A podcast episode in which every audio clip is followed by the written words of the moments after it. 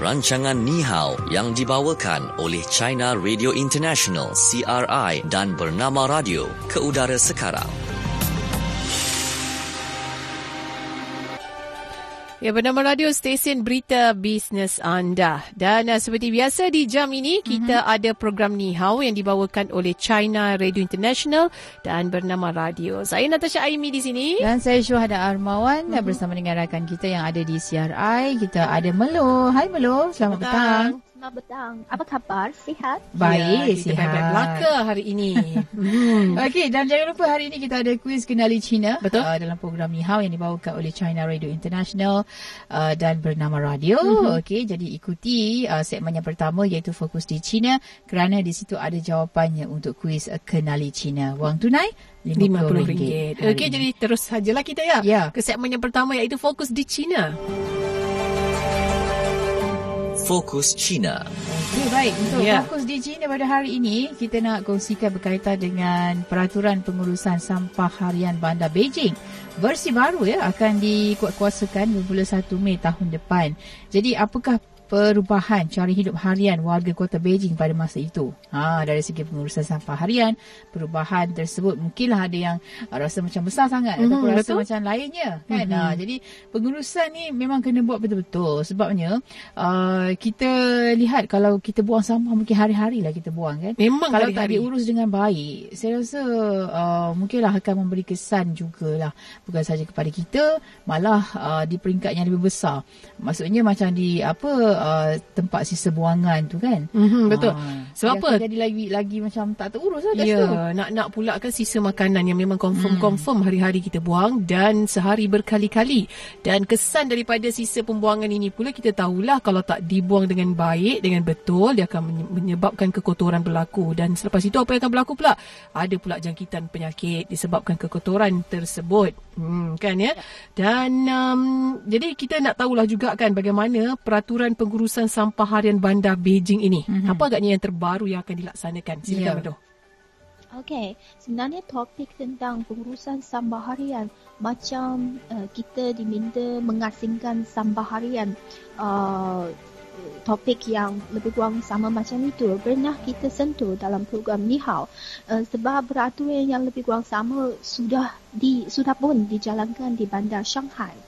Uh, jadi beraturan pengurusan sampah harian bandar Beijing bersih baru ini uh, bermakna di Beijing nanti uh, juga akan melaksanakan mengasingkan uh, suatu peraturan untuk memberi satu ukuran bagaimana penduduk bandar Beijing mengasingkan sampah dan mem- bagaimana membuang sampah ke tempat yang tertentu hmm. dan bagaimana kita menguruskan sampah harian yang kita perlu hadapi tiap-tiap hari. Uh, jadi sampah harian sebenarnya kalau menurut peraturan baru itu akan dikategorikan menjadi empat jenis utama iaitu sampah kitar semula, sampah berbahaya dan sampah sisa uh, dapur dan satu lagi sampah lain yang tidak termasuk dalam tiga jenis tersebut. Mm-hmm. Dan sementara itu uh, tempat khusus uh, yang nanti ya akan disediakan di seluruh Beijing untuk membuang sampah berbahaya seperti bateri, tiup lampu dan juga botol jahit uh, toksin. Mm-hmm. Sebab uh, dahulu uh, sampah berbahaya macam itu mungkin uh, campur dengan sampah-sampah jenis lain. Mm-hmm. Bagi banyak orang uh, tak tahu bahayanya uh, sampah-sampah yang berbahaya itu akan mencemar alam sekitar, akan mencemar sampah-sampah lain. Mungkin sampah itu ada jenis yang masih boleh dikidar semula, diguna semula. Tapi sebab tersentuh dengan sampah-sampah berbahaya, membuatkan sampah itu uh, membatil dan juga juga menjadi sampah yang berbahaya.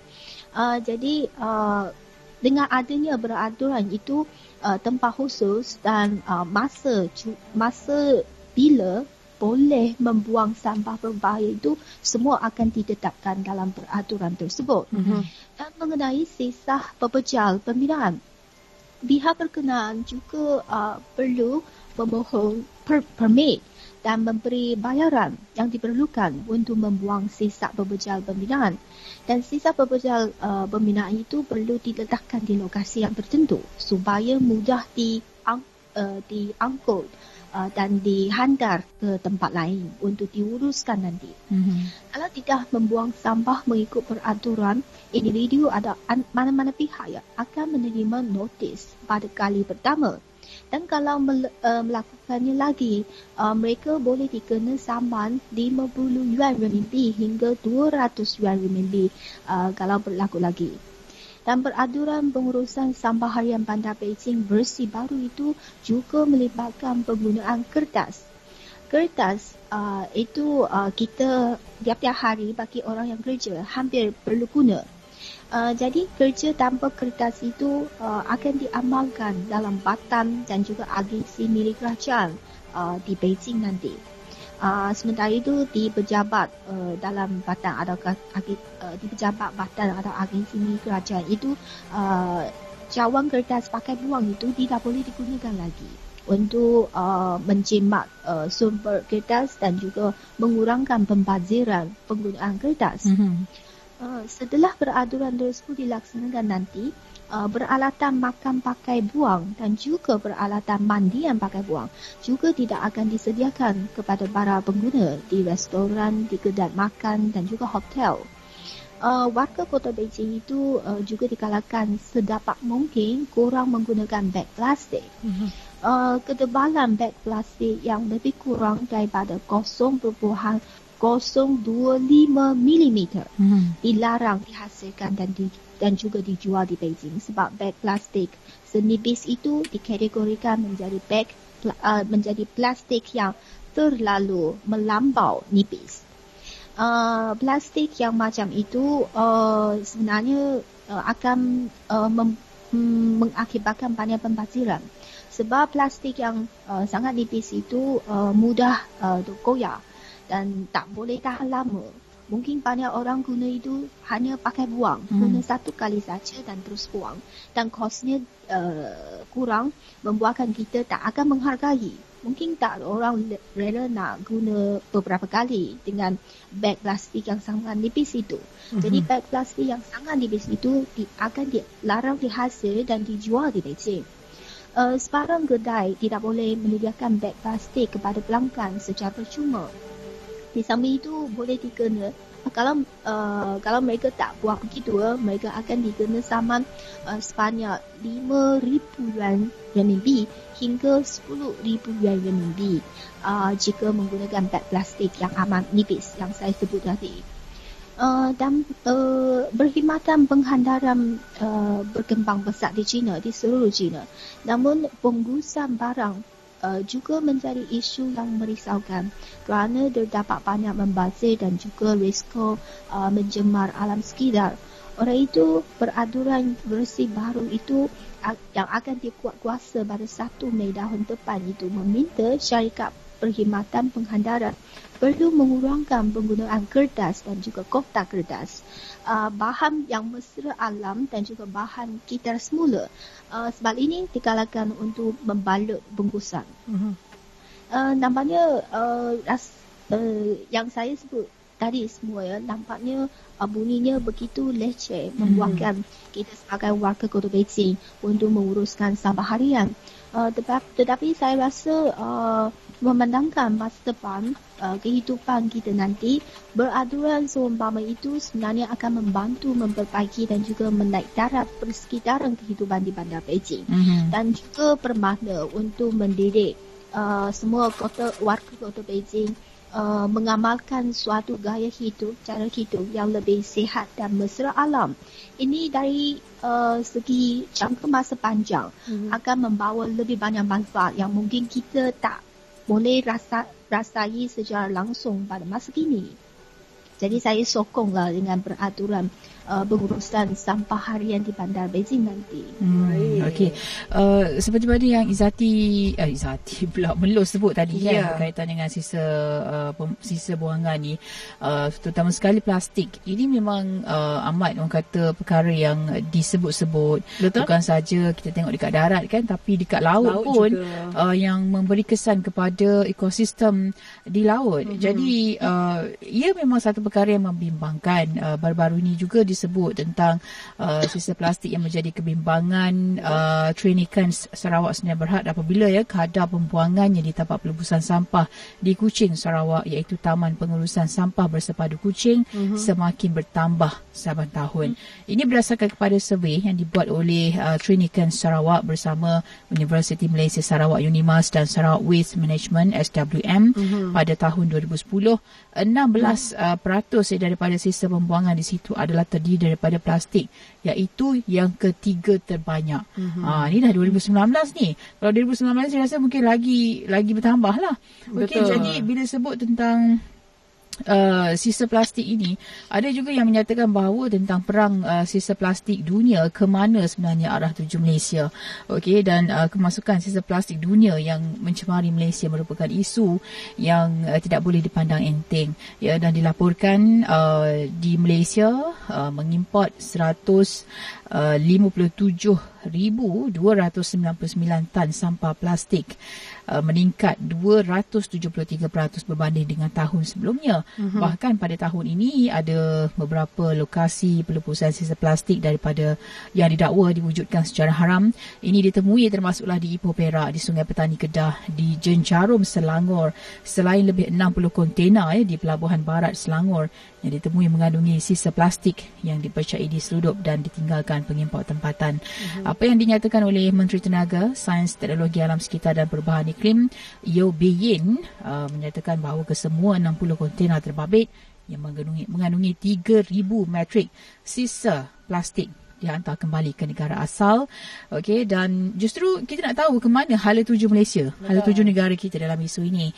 Okey, uh, Persatuan Presiden Persatuan Pencinta Alam Malaysia, Profesor Dr. Ahmad Ismail menyatakan sekiranya kerajaan secara serius mahu menceburi dalam industri pemprosesan sisa plastik ini, ia perlu dilaksanakan dengan cermat kerana negara ketiga ini menduduki tempat ke-8 dunia mm-hmm. dalam pencemaran laut akibat sisa plastik. Ya, itu dia hmm. kalau kita lihat kan kesan kalau kita tidak uh, menjaga cara kita nak buang sampah ni hmm. terutamanya plastik dan kalau di Malaysia sendiri kalau kita nak kongsikan dengan um, Melo sendiri kan di mana pihak kerajaan mewajibkan ya di Malaysia kita ada pengasingan sisa pebejal di rumah Ha, ya, yang yang dikuatkuasakan di mana pelaksanaan perkara ini berdasarkan peraturan di bawah Akta Pengurusan Sisa Pepejal dan Pembersihan Awam 2007 kurungan Akta 672 di mana uh, pengasingan sisa pepejal ini dia bermula daripada rumah lagi uh, ikut uh, jenis komposisi sisa pepejal mm-hmm. contohnya macam kertas ada satu tong.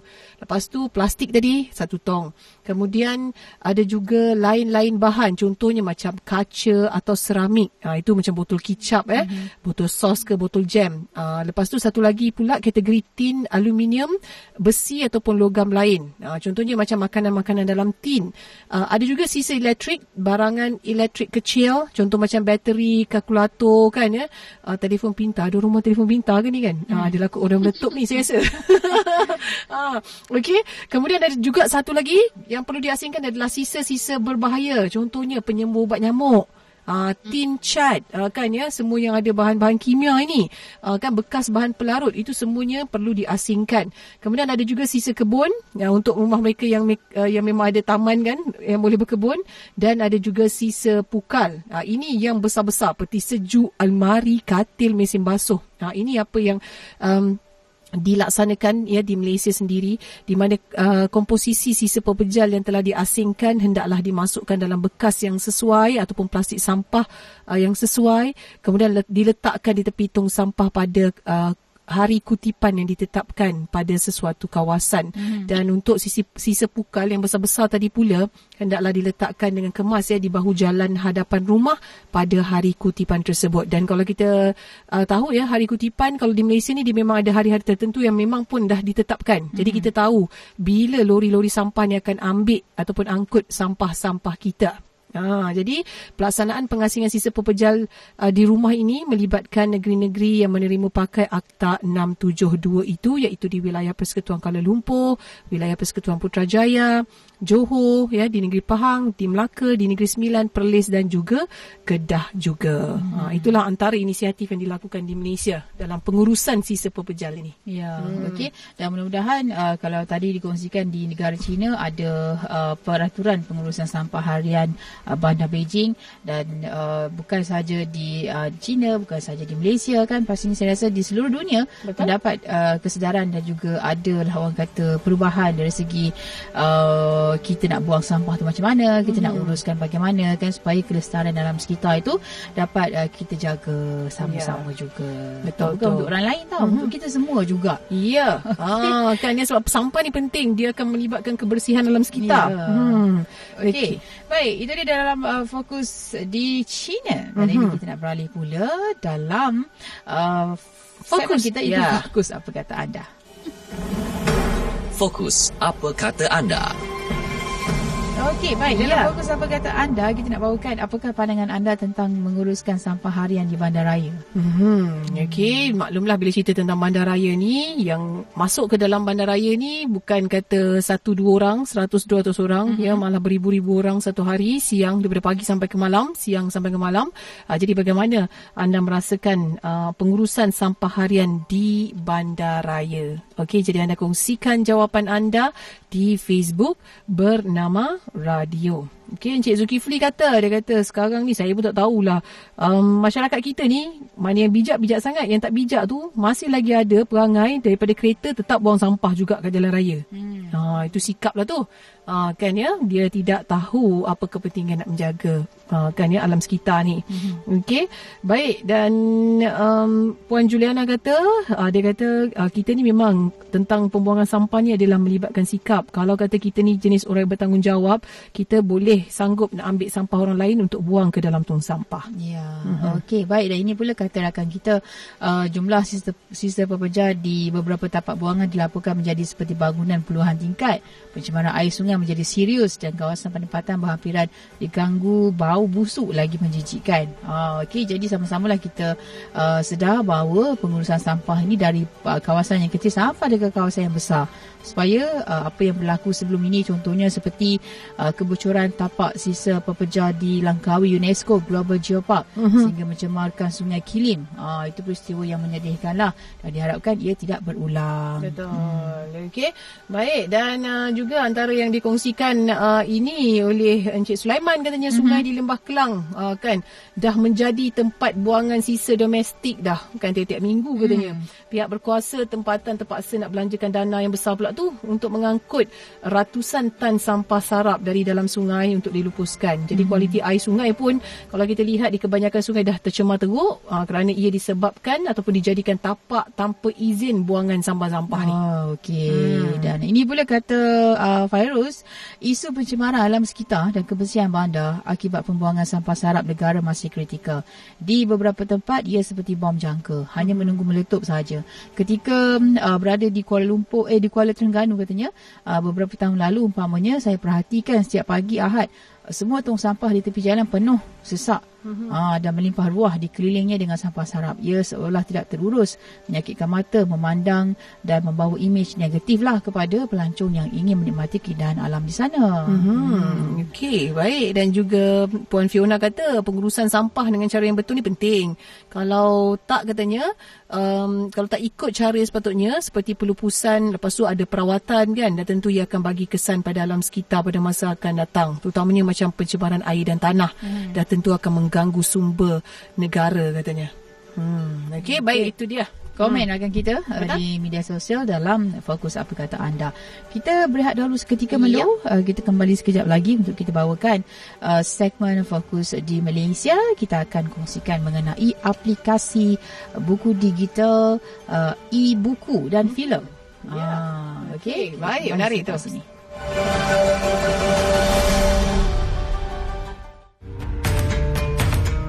Anda kaki melancong, suka melawat ke tempat-tempat menarik serata dunia? Pastilah momen-momen indah sepanjang perjalanan wajib anda abadikan sebagai kenang-kenangan. Jom sertai pertandingan video pendek Anjuran Pusat Kebudayaan Cina CCC di Kuala Lumpur dan anda berpeluang memenangi hadiah wang tunai RM5,000 dan tiket penerbangan ulang alik ke China dengan tema China Beyond Your Imagination – Mari rebut peluang ini dengan menghantar video kreatif anda. Durasi bagi setiap penyertaan adalah di antara 1 minit hingga 5 minit dan setiap penyertaan mestilah menepati tema dengan membawa mesej perkongsian pengalaman yang terindah dan terbaik semasa berada di China. Muat naik video pendek anda di Facebook beserta hashtag China Beyond Your Imagination, hashtag CCCKL Video Contest 2019 dan hashtag Visit China. Selain itu, hantar penyertaan lengkap di laman Facebook China Cultural Center di Kuala Lumpur. Tarikh tutup penyertaan pada 9 Januari 2020. Jadi tunggu apa lagi? Sertailah sekarang. Kapsul Imbasan 2019 Belasungkawa Tokoh Tanah Air pada 22 Mei 2019 bersamaan 17 Ramadan 1440 Hijri Malaysia dikejutkan dengan berita kemangkatan Sultan Pahang kelima paduka ayahanda Sultan Ahmad Shah Al-Musta'in Billah Ibni Almarhum Sultan Abu Bakar di Institut Jantung Negara. Almarhum Sultan Ahmad Shah menghembuskan nafas terakhir pada usia 88 tahun. Almarhum yang diputerakan pada 24 Oktober 1930 di Istana Mangga Tunggal Pekan merupakan ayahanda kepada Yang di-Pertuan Agong Al-Sultan Abdullah Riayatuddin Al-Mustafa Billah Shah. Sultan Kelantan ke-28, Sultan Ismail Petra, mangkat pada usia 69 tahun di Hospital Raja Perempuan Zainab II, Kota Baru pada 28 September lalu. Almarhum Sultan Ismail Petra yang juga ayahanda Sultan Kelantan, Sultan Muhammad kelima, memerintah Kelantan dari 30 Mac 1980 sehingga Mei 2009. Pada 21 September, Timbalan Menteri di Jabatan Perdana Menteri, Datuk Wira Dr. Muhammad Farid Muhammad Rafiq meninggal dunia akibat serangan jantung di Hospital Pontian Johor pada usia 42 tahun. Allahyarham yang juga ahli Parlimen Tanjung Piai dan Timbalan Ketua Bahagian Bersatu Tanjung Piai meninggalkan seorang balu, Datin Farah Syazwani Hanis Ismail dan tiga anak perempuan. Terdahulu pada 11 Januari, Adun Semenyih, Bahtiah Muhammad Noor, 57 tahun, meninggal dunia di Hospital Kajang akibat serangan jantung. Pada PRU 14, Allahyarham yang juga Ketua Bahagian Bersatu Hulu Langat menang dengan majoriti 8,964 undi dalam pertandingan empat penjuru. Pada 28 Mac, Menteri Kesihatan dan Kesejahteraan Rakyat Sabah merangkap ahli Parlimen Sandakan Datuk Stephen Wong Tian Fat meninggal dunia akibat serangan jantung pada usia 65 tahun di Hospital Queen Elizabeth I, Kota Kinabalu. Susulan kematian mendiang, PRK Parlimen Sandakan diadakan pada 11 Mei lalu dan dimenangi oleh anaknya Vivian Wong Sher Yi sekaligus mempertahankan kerusi di sandang bapanya sejak dua penggal lalu. Pada 1 Mei 2019, pendakwah terkenal Datuk Seri Abu Hassanuddin Al-Hafiz, 73 tahun, meninggal dunia selepas rebah dan tidak sedarkan diri setelah menunaikan solat subuh di rumahnya di Kampung Batu Muda Sentul. Allahyarham yang juga bekas penasihat agama Istana Negara pernah bertugas di Pusat Islam pada 1976 sebelum berkhidmat di Masjid Negara pada tahun berikutnya sehingga memangku jawatan Imam Besar. Pada 28 Mei pula, sejarawan dan ahli akademik Profesor Emeritus Tan Sri Dr. Ku K. Kim, 82 tahun meninggal dunia akibat jangkitan paru-paru di Pusat Perubatan Universiti Melaya.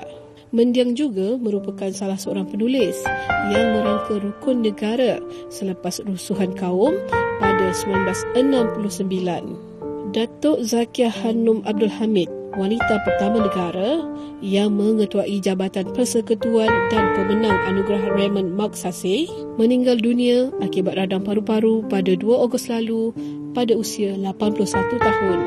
Allahyarham Datuk Zakir Hanum, wanita serba boleh berasal dari Alustar Kedah, terkenal sebagai seorang pentadbir, sejarawan, budayawan dan nasionalis.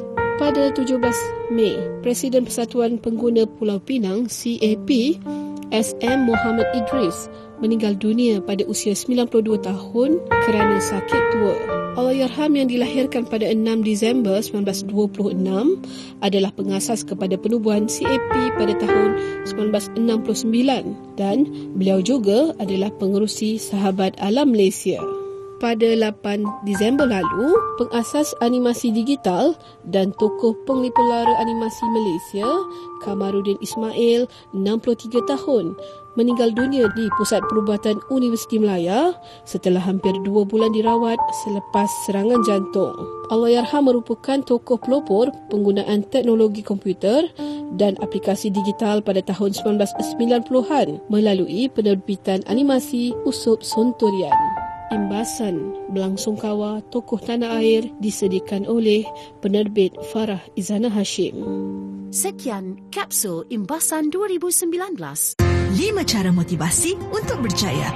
Pertama, kenali potensi diri. Kedua, mempunyai keinginan yang kuat. Ketiga, jangan banyak alasan. Keempat, berani mengharungi cabaran. Kelima, lupakan masa silam dan mulakan hidup baru. Bernama Radio, stesen berita bisnes anda. Akses kepada perkhidmatan internet berkelajuan tinggi bukan sahaja memacu pertubuhan dalam sektor-sektor seperti pelancongan, pembuatan dan pendidikan, tetapi juga akan merancakkan aktiviti ekonomi tempatan di samping meningkatkan taraf hidup rakyat dengan pelbagai kemudahan untuk usahawan dalam talian di kawasan bandar dan di luar bandar. Bernama radio, stesen berita bisnes anda. Teruskan mengikuti rancangan Ni Hao yang dibawakan oleh China Radio International CRI dan Bernama Radio.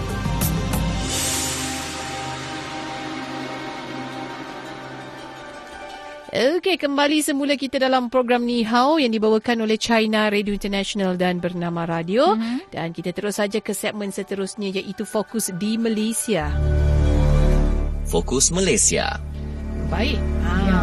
Okey, kita nak bercakap mengenai cukai digital. Ya. Okey, uh, mengenai aplikasi mudah alih, permainan digital, apa lagi buku digital mm-hmm. ataupun e-book dan juga filem ini antara contohlah uh, kandungan digital yang akan dikenakan cukai perkhidmatan digital bermula 1 Januari depan mm-hmm. pada kadar 6%. Ya, dan contoh-contoh lain termasuklah perisian program, mm-hmm. pemacu dan juga tapisan laman web serta perkhidmatan pengurusan data elektronik yang merangkumi website hosting ya, simpanan awan dan juga perkhidmatan periklanan dalam talian. Jadi berdasarkan soalan lazim tentang pengenaan cukai perkhidmatan ke atas perkhidmatan digital ini yang diimport yang dikeluarkan Kementerian Keuangan di mana perkhidmatan digital adalah perkhidmatan teknologi maklumat IT ya yang diperoleh pengguna melalui internet ataupun pelbagai platform. Ha, jadi menurut lampiran soalan tersebut pembelian kod aktifan untuk permainan digital ataupun perisian secara dalam talian ini adalah tertakluk kepada cukai perkhidmatan. Malah pengimportan barang uh, bercukai adalah tertakluk ya kepada cukai jualan import yang dikenakan pada kadar yang telah pun ditetapkan. Jadi pihak yang perlu membayar cukai perkhidmatan ke atas perkhidmatan digital diimport adalah pengguna di Malaysia. Mm-hmm. Okey. Jadi selain itu juga sekiranya pengguna membeli pakaian ataupun barangan lain secara dalam talian mereka tidak akan dikenakan cukai perkhidmatan kerana ia hanya dikenakan ke atas perkhidmatan dan bukan ke atas barang tersebut. Hmm. Okey, baik. Dan uh, bila sebut tentang uh, cukai yang dikenakan ini ya, yang uh, sememangnya kalau kita uh, lihat juga untuk perkhidmatan bulanan mm-hmm. uh, cukai perkhidmatan yang dikenakan adalah berdasarkan kepada jumlah yang ditetapkan dalam invoice uh, itu yang uh, ditetapkan uh, dalam tempoh dan juga bentuk langganan yang dipilih lah. Okey, jadi uh, sekiranya bentuk bayaran adalah setiap bulan, jadi cukai digital akan dibayar berdasarkan yuran setiap bulan dan jika ia adalah bayaran untuk setahun sekaligus, makanya cukai itu dikenakan berdasarkan fee untuk setahun dalam invoice invoice. Hmm. Ha, jadi bagi uh, pelancong luar negara yang akan bercuti di Malaysia dan membuat uh, tempahan melalui platform digital, mereka hanya perlu membayar cukai perkhidmatan ke atas penginapan hotel sekiranya hotel itu berdaftar di bawah cukai perkhidmatan dan bukan cukai perkhidmatan digital. Hmm. Okey. Jadi sebarang bayaran fee ataupun komisen uh, boleh oleh pihak hotel kepada pihak pengendali platform digital itu akan dikenakan cukai perkhidmatan digital dan bagaimanapun uh, sekiranya platform terbabit mengenakan yuran tempatan eh yuran tempahan yeah. sebagai contoh katalah RM2 kepada pelancong kan. Betul. Jadi cukai perkhidmatan digital akan dikenakan ke atas yuran tempahan itu. Mm-hmm. Maknanya 6% daripada RM2 tu. Baik. Ah, Ha, jadi okey, penyedia pri- ha kan. Jadi penyedia perkhidmatan contohnya macam Netflix, ya Spotify, Mhm. Google App Store dan juga lain-lain, uh, mereka ni tidak mengenakan sebarang cukai dan uh, secara langsung menjejaskan daya saing syarikat tempatan. Mhm. Ha, jadi langkah kerajaan ini adalah sebenarnya untuk mewujudkan pentas persaingan yang seimbang kepada syarikat tempatan. Ya, Ha, itulah okey. dia objektifnya. Okey, itu dia berkaitan dengan uh, cukai digital Mhm. yang akan dikenakan bermula 1 Januari 2020 nanti. Okey, Okey, baik. baik. Kita beralih uh, waktu ini untuk kuis kenali Cina. Ya, mari walaupun kita. uh, hari ini gerhana, betul? okay. Tapi semangat juga tetap uh, diteruskan untuk uh, memenangi hadiah wang tunai RM50. Silakan Melo dengan soalannya. Okey, soalan uh, beg plastik yang senipis berapa dilarang, dihasil dan dijual di bandar Beijing? Okey, baik. Beg plastik yang senipis uh, berapa dilarang uh, dijual di bandar Beijing. Uh, dihasil dan dijual di bandar Beijing. Okey. Mhm. Berapa uh, tebalnya? Ya, betul. Hmm. Uh, tak berapa nak tebal lah. Ah, dia macam Uh, nipis. Dia nipis sangat. Nipis. Okey. Okey. Baik, 0326927939 di uh, talian kita menunggu anda untuk anda jawab dan kita harapnya jawapan tu betul lah supaya wang tunai RM50 menjadi milik anda. Ya. Okey? Mhm. Baik, Okey. kita ada siapa di talian waktu ni? Hello. Hello, Assalamualaikum. Saya Sarifudin dari Selayang. Okey, Cik Baik. Syarifuddin. Baik. Berapakah uh, awak kata ukuran ketebalan uh, Okey, plastik? ketebalan Plastik. Paling nipis eh. Hmm, Ah. Paling nipis, ya. Jawapannya ialah kosong perpuluhan kosong dua lima milimeter. Saya ulang eh. Kosong perpuluhan kosong dua lima milimeter. Ah, MM. 0.25 milimeter. Okey, Baik, baik. mana? Bagaimana, Melo? Melo? Ah, sangat tepat. Sangat jelas. tepat. Ya, sangat tepat dan jelas. Itu dia. Ini bermakna uh, 0.025 itu adalah yang paling tebal. Ya. Sebenarnya kalau kita lihat uh, jawapan yang diberi di sini adalah ketebalan beg plastik yang kurang daripada 0.025 mm. Hmm, itu yang tak dibenarkan. Okay. Jangan, Ya, jangan. betul. Yang kurang, lebih Hmm. jangan. Kurang Ah, tak apa. Ah, kurang tak apa, jangan tebal. tebal sangat dia tak boleh nak dilupuskan kan? Ah, ya, betul. Tak boleh urai. Jadi tahniah ya kita ucapkan kepada Encik Syarifuddin. Hmm. Okey, tinggalkan butiran anda kepada penerbit kami Hazy Rahil. Okey. Ya. Ah, itu dia berkenaan dengan plastik. Ah, dia plastik ni pun ada juga ke tahap ketebalannya bukan Hmm. macam makeup je. Ha, makeup tebal ke, kan nipis ke, ada sama juga plastik tu. yang paling penting plastik yang boleh urai. Itu yang paling penting. Okey, waktunya untuk kita belajar bahasa Mandarin. Okey, silakan Melo. Yang pertama, beg plastik dalam bahasa Mandarin su liao tai. Su liao tai. Su Hmm, liao betul. tai. Betul. Yang kedua, sisa dapur Mhm. chu chu yu Chu yu. chu yu Chu yu. chu chu yu 至 chu 于 uh, dapur 啊，Uh, 叔叔 dapur. Chu yu. 至于 Ah, ini kali ini betul. OK Okey. Uh, kalau alat makan pakai buang dalam bahasa Mandarin, i i 次性餐具，一，嗯，一亿。一次 Oh, 一 okey. 次性 一 餐 次性占据，一时一次性餐具。整句占据。一时时新整日 Okey. Okey. Alat makan pakai buang. Baik, Oh, baik, alat. baik. Okey, baik. Saya cuba yang pertama. Untuk perkataan uh, beg plastik dalam bahasa Mandarin, su liao dai. Betul. Okey. Sisa dapur, chu yu. Betul. Betul. Alat makan pakai buang. I si i si. Salah. Okey. I si sing chan ju. Ah, ha, bagus. Bagus. Ah, dia memang dia kadang-kadang memang macam urat. Oh, urat dia tak connected. Ah, dia. Ya, biasalah kami dalam keadaan sekarang ni. Okey, okay, saya pula. Semoga urat-urat saya bercantum. Okey, yang pertama beg plastik su liao dai. Betul. Kedua, sisa dapur. Qu yu. 厨余 Qu yu. ah. Ah. Okey, kemudian alat makan pakai terbuang. Yi si xing chan ju. Ah, bagus. Ah, okey. Terbaik ingat nada dia. Okey. Baik, Baik. itu dia. Betul.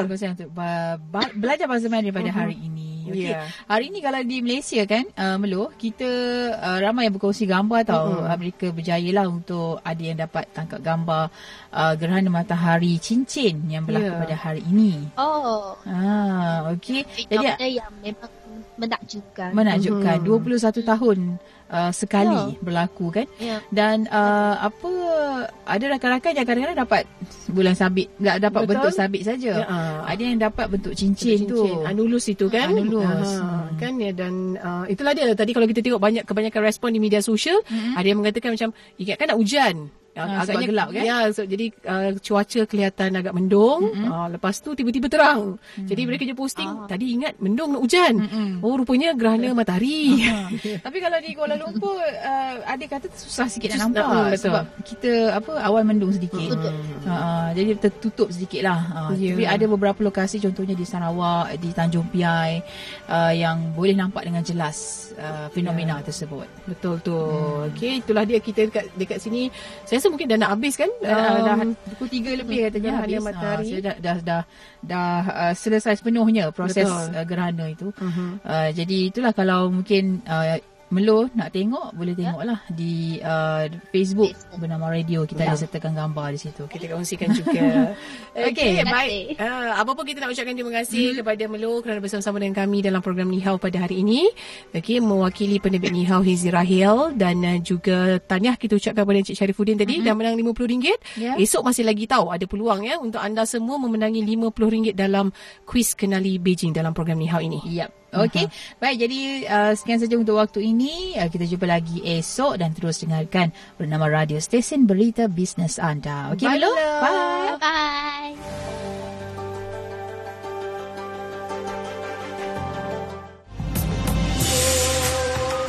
Sekian rancangan Ni Hao yang dibawakan oleh China Radio International CRI dan Bernama Radio.